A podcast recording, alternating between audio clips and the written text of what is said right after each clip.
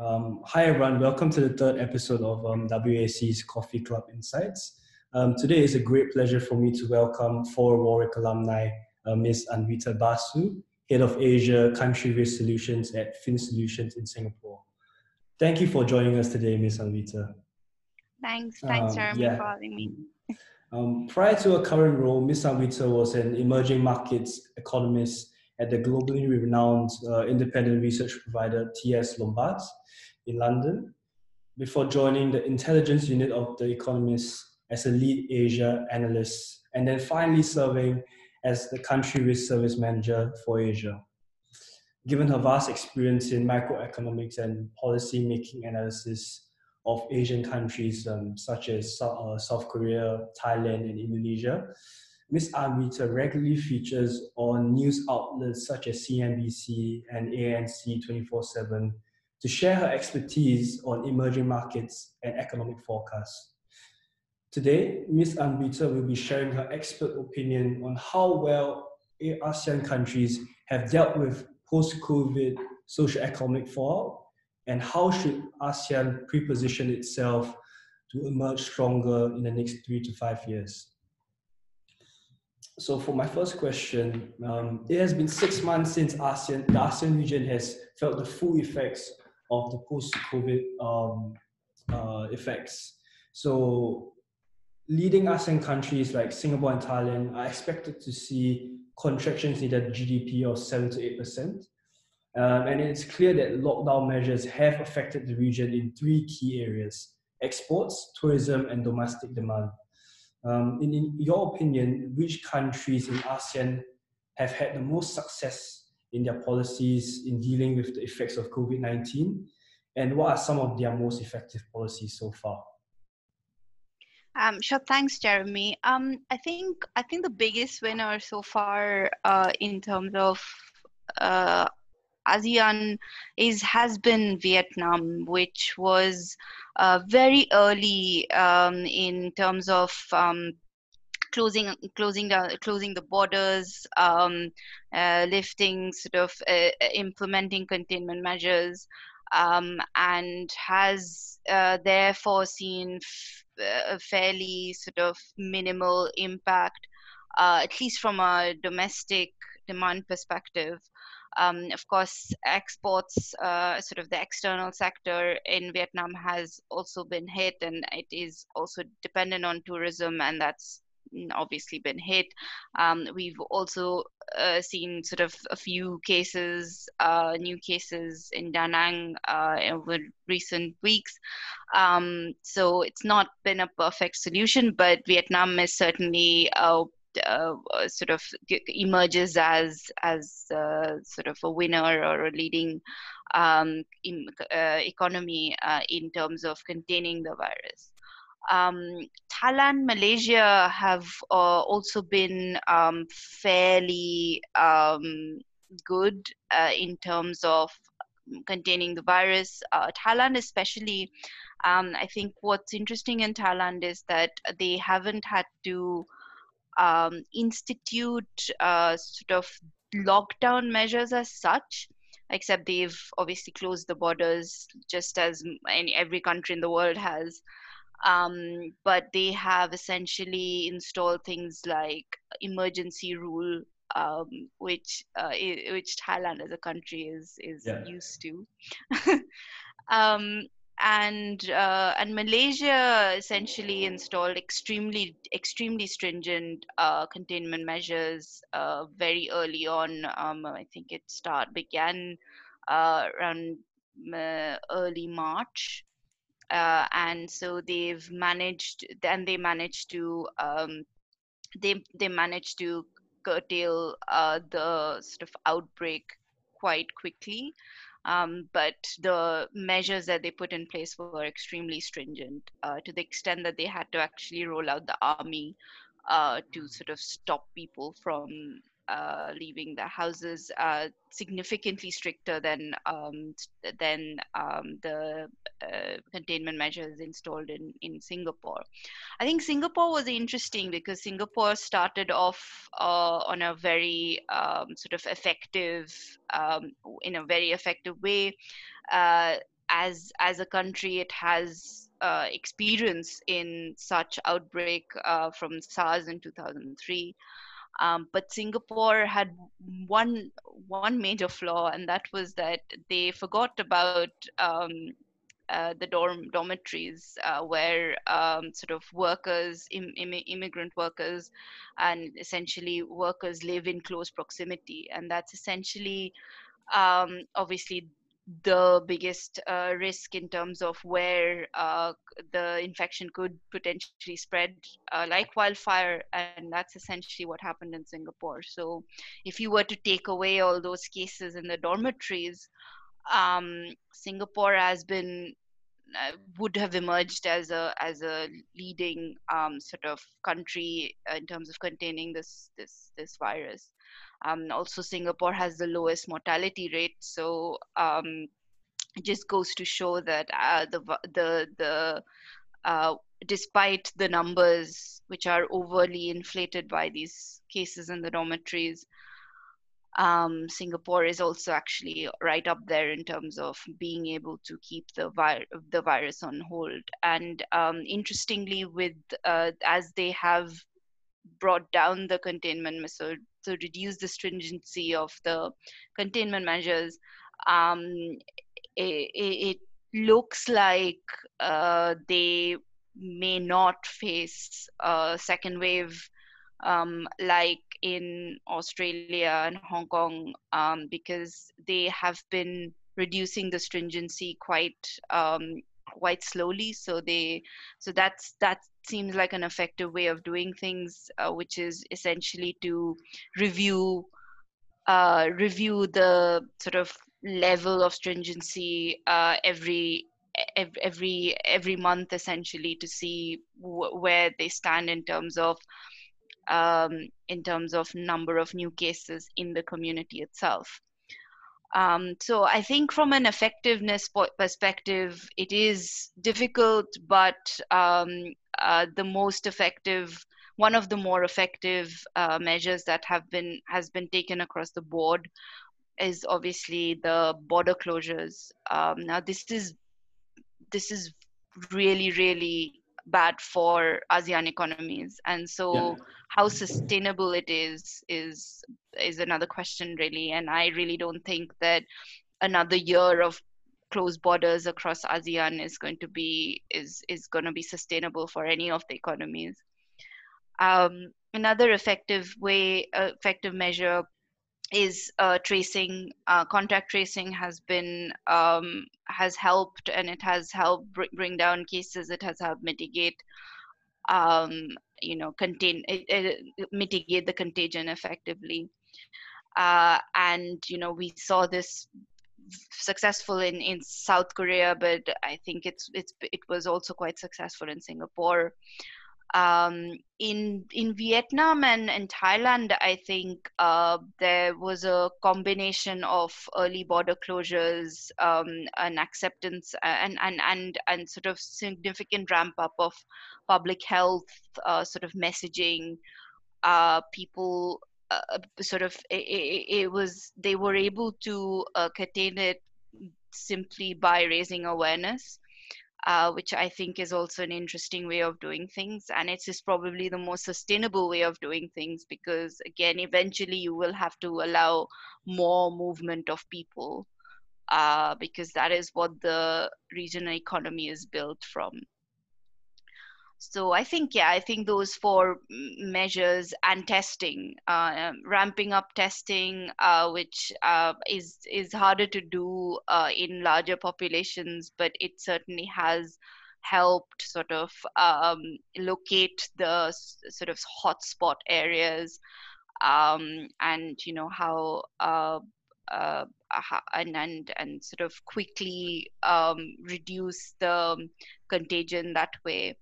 Um, so those have been those have been uh, effective measures. As I said, I think the border closures are are the most harmful and the least sustainable. That's a really, really concise and um, detailed answer. Thank you for that, uh, Ms. Anvita. Um, speaking on uh, government policies, it is extremely notable that the majority of ASEAN countries have regarded um, COVID 19 as a very grave matter. So, in response, they have implemented a variety of, of fiscal and monetary stimulus packages um, to yeah. definitely counteract negative effects of, of the virus. Um, for countries like Singapore, the total stimulus package has amounted to close to 100 billion Singapore dollars, which is around 20% of its GDP. Um, therefore, it's clear that ASEAN governments are on the front foot in trying to boost up the economy. But I am worried that these policies will further increase the amount of sovereign and public debt, along with debt servicing costs.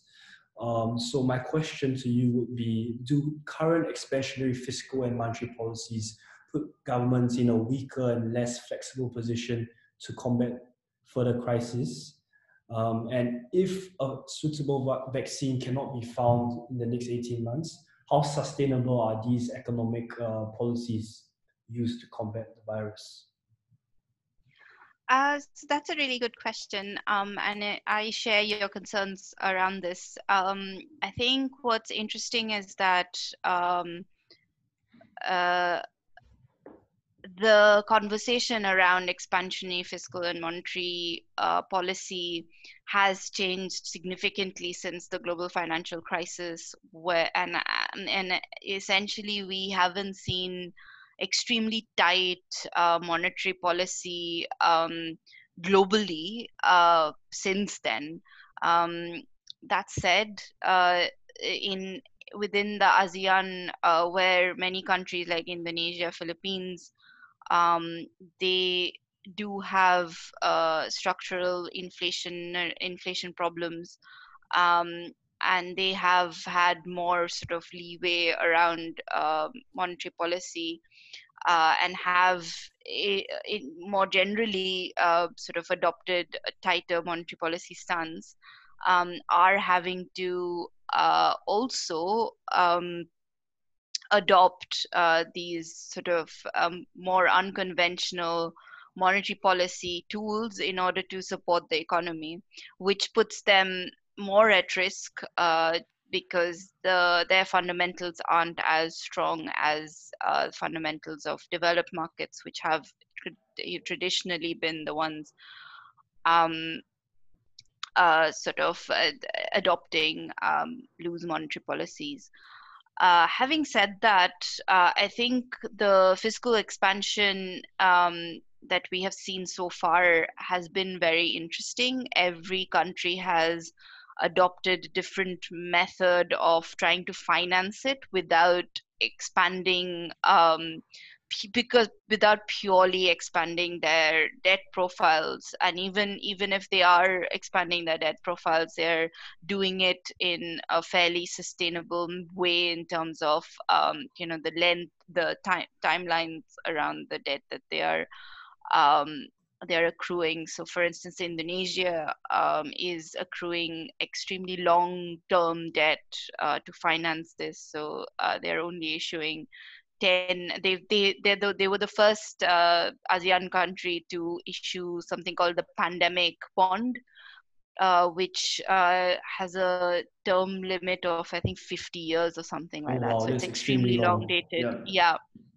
So um, they are uh, consistently across the region. Um, there is the, the, approaches are a lot more uh, sustainable and economically sound than they obviously were during even during the uh, global financial crisis. But um, actually, uh, these countries are uh, have really shown that they've learned a lesson from the Asian financial crisis. So a lot of the macroeconomic systems that we are dealing with now in uh, in the ASEAN is is structurally a lot stronger uh, to to handle uh, a debt pileup um, than they were uh, during the uh, Asian financial crisis and during the global financial crisis.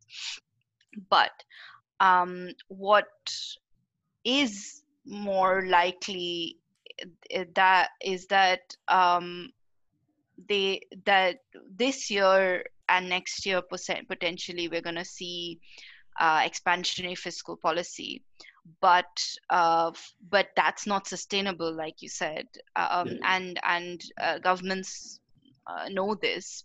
Uh, the governments which uh, don't look to um, sort of re-establish fiscal discipline over the medium term will get hurt by um, from from the perspective of uh, attracting foreign investment uh, because obviously that that the investor investor sentiment will be hurt if they don't have um, sensible uh, fiscal accounts and they have a high public debt um, and equally uh, governments which do uh, reestablish fiscal discipline will have to do it at the cost of uh, slower growth, essentially.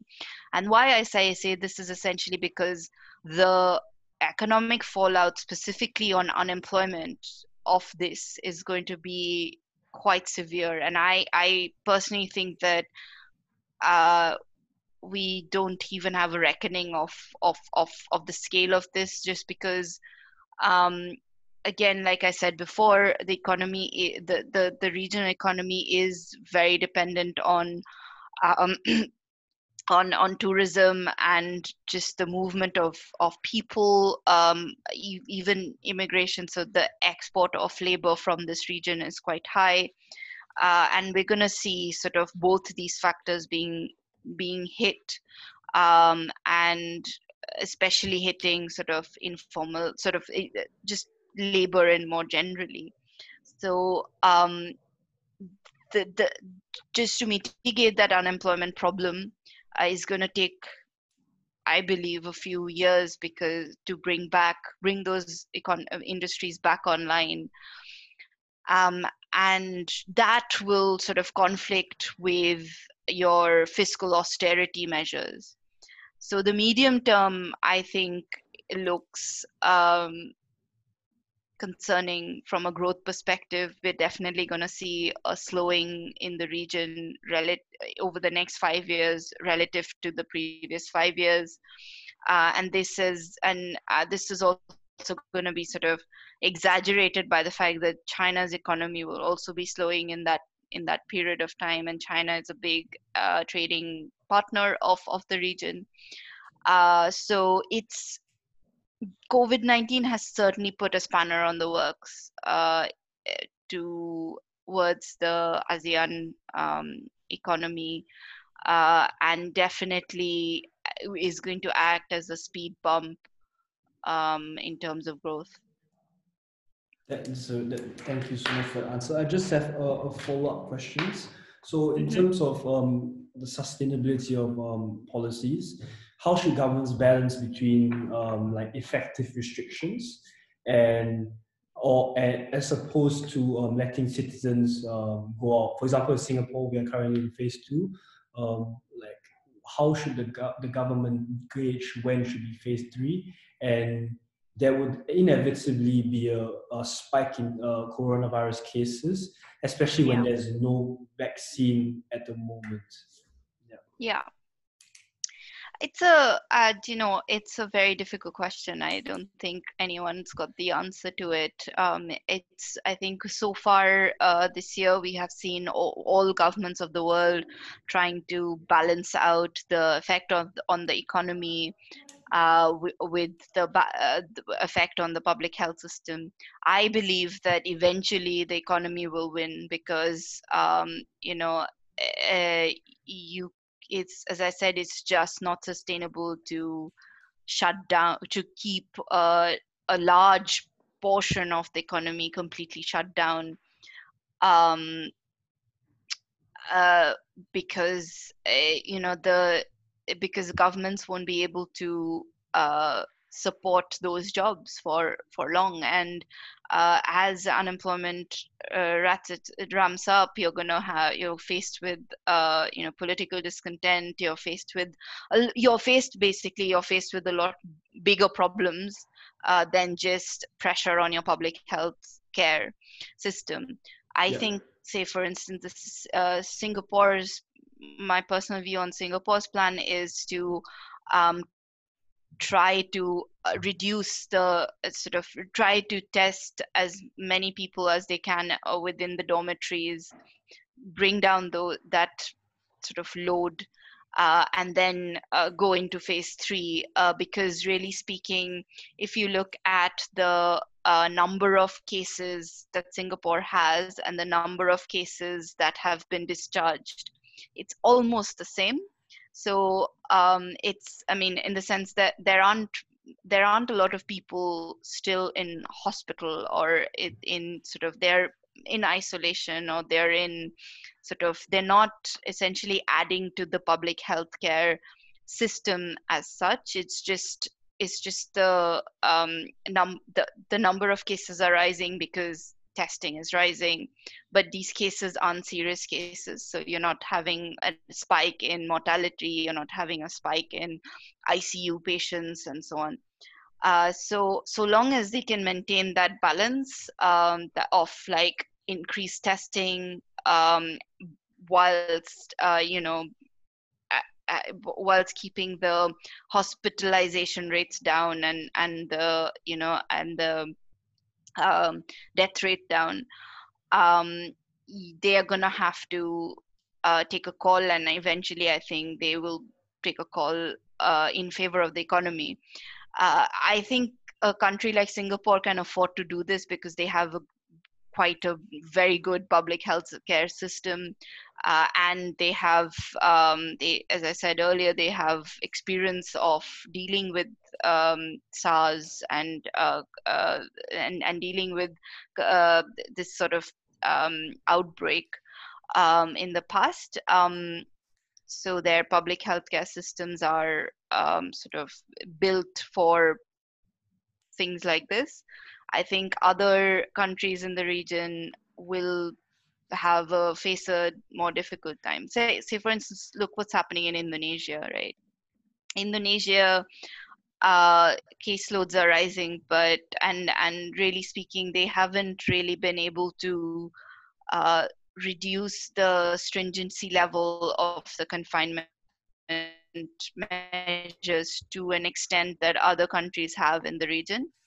Uh, but uh, eventually, Indonesia's economy won't be able to afford to um, to keep to keep these measures because people uh, because you know unlike people in Singapore who are mostly um, who who are um, sort of mostly uh, white collar workers um, uh, they Indonesians can't work from home. Indonesians uh, I mean, you know, they Indonesians need to travel. Indonesians need need to move out. There are more informal jobs there. Uh, there is more political um, uh, sort of political impact um, and and you know vested interest at stake. So I think eventually the economy will win out across the board. Um, and it really depends on the public healthcare systems um, in terms of handling that stress.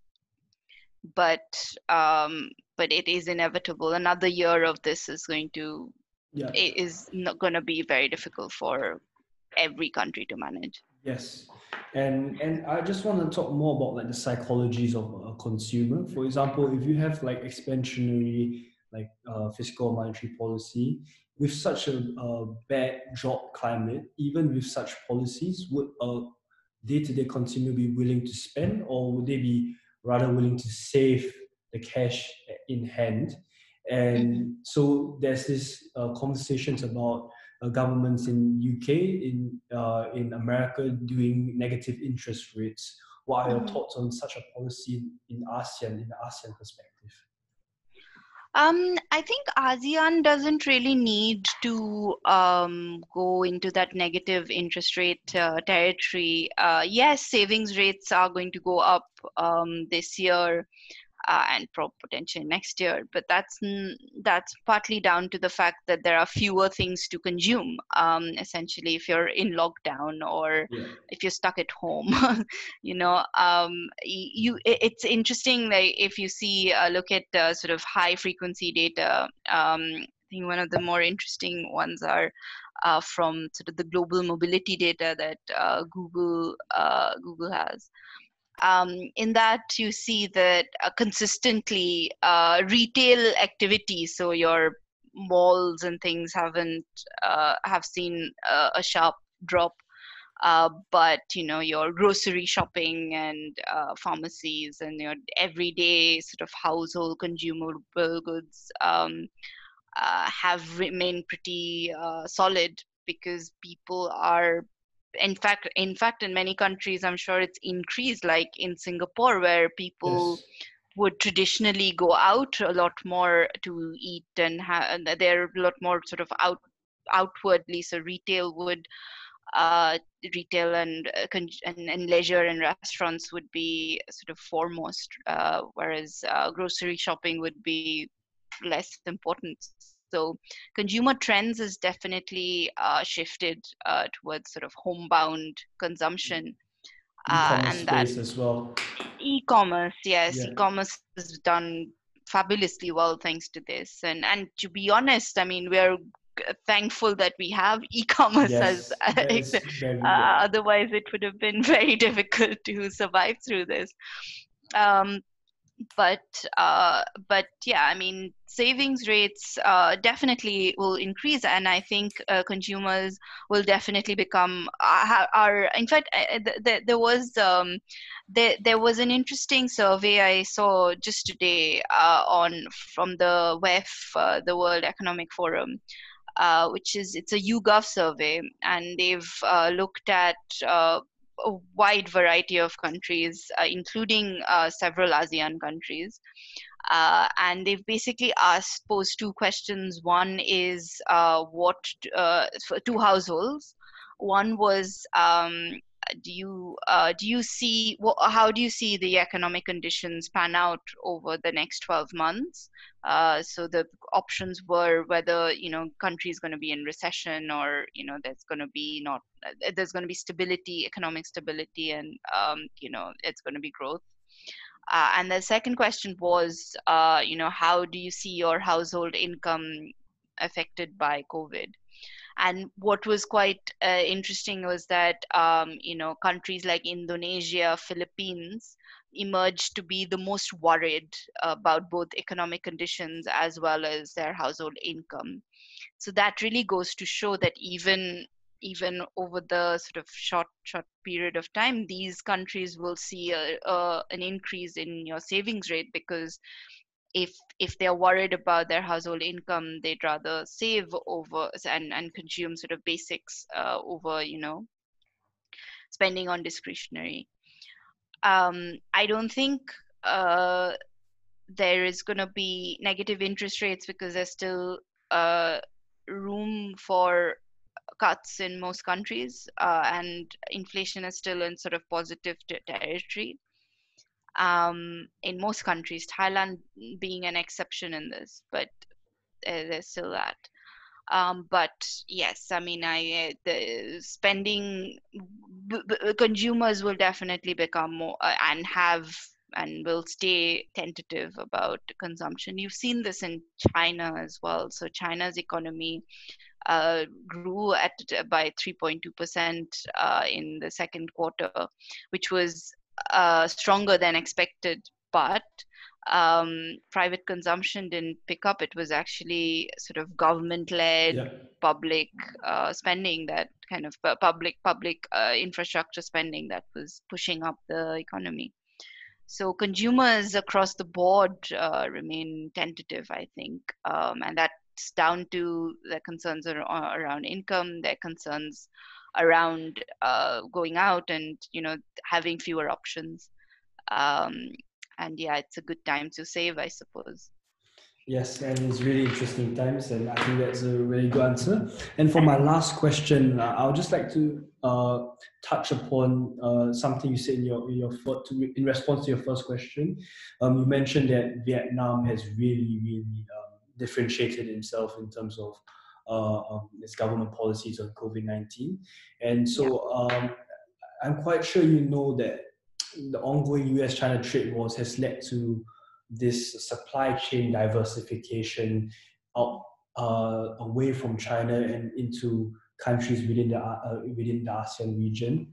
Um, and so that has led to an increase in like foreign direct uh, direct investments into the economic bloc over the last few years, mm-hmm. even before COVID nineteen. So this this whole pandemic has um, shown um, the weaknesses in companies uh, depending on just uh, China providing like a global supply chain for most of its products. So um, I, I want to just ask, does this give rise to um, unhealthy competition among ASEAN states who are all vying for that increase in uh, FDI or uh, and also how does this affect um, ASEAN's economic integration as you know each member state has uh, diverging domestic policies for example, Vietnam, um, I think um, they, their initial agreement with ASEAN was that they need to use a certain amount of uh, ASEAN inputs for its exports. Mm-hmm. So now I think it's just about to cross the threshold where it's not allowed to uh, use benefit from ASEAN friendly uh, policies. Yes. Uh, yes, I mean, again, a great question. Um, I think supply chain diversification is uh, definitely something that we will be seeing a lot more of uh, over the coming decade. Uh, supply chain diversification that is out of China. Uh, and that is, I believe, there are two reasons driving this. Of course, the US China trade war has sort of accelerated that trend um, because companies want to, uh, whilst operating in China, they want to also uh, sort of be able to access uh, other markets, and they and uh, in order to do so, it's it's less risky to operate out of um, potentially ASEAN countries uh, to to access other markets um, and the second reason that's actually driving this is and this has been a trend for for a bit longer is that um, uh, that labor costs are rising in China and they have yeah. been rising for a while and China is also looking to move up the value chain so they are actively trying to push out uh, low um, value add uh, sort of uh, goods that are being produced there. Um, so that affects sort of things like textiles and you know things like that. Yeah. Um, now, I think um, this. I, I, think to your question around uh, unhealthy competition. Um, in the ASEAN, I there is certainly a skew uh, in terms of uh, investment flow, and there is certainly a skew towards Vietnam because Vietnam is um, Vietnam offers a lot of uh, things to businesses um, uh, that other countries in the region don't. One is that there is general political stability Two is that labor uh, costs are still relatively low. Three is that labor skills are high uh, enough to absorb uh, sort of medium scale uh, manufacturing. Um, and three is that they are actively trying to um, the actively trying to sort of attract uh, investment uh, and they're doing so by uh, you know by, through effective uh, negotiation of FTAs across the board.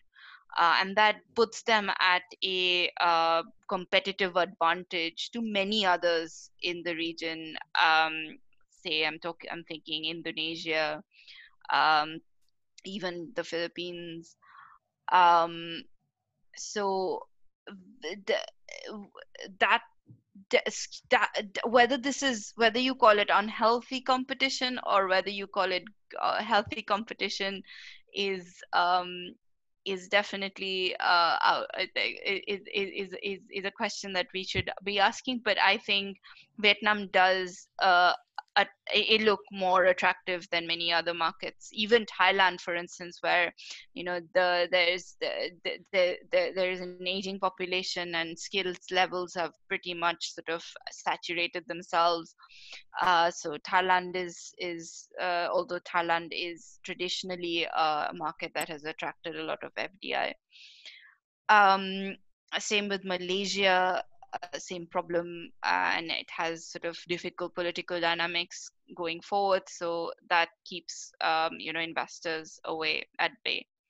So i, I don't think uh, that this dynamic will uh, jeopardize asean integration to be honest. I think actually um, asean integration will be uh, uh, more successful due to this trend of um, uh, diversification away from China. Uh, but yes, I think certain countries uh, will um, will win uh, more uh, the, compared to others. Um, e- eventually, there will be some friction, certainly, uh, between countries which are sort of vying for uh, similar sort of um, investments. But at the same time, it's probably worth noting that across the ASEAN, there's a lot of variation in terms of development, in terms of what the market can can uh, it, what what investors are looking for in that market, uh, and so uh, maybe over the next decade, that that's not a trend that's going to be that's that's not a trend that we should be worried about. Yeah, I think that really just covers a lot of the, the current key trends in ASEAN. Um, thank you very much, Anvita, for taking the time um, to give your answers. They were really insightful. And of course, it's always a pleasure to speak to a fellow Warwick alumni as well. Um, thank you um, so much. Yes.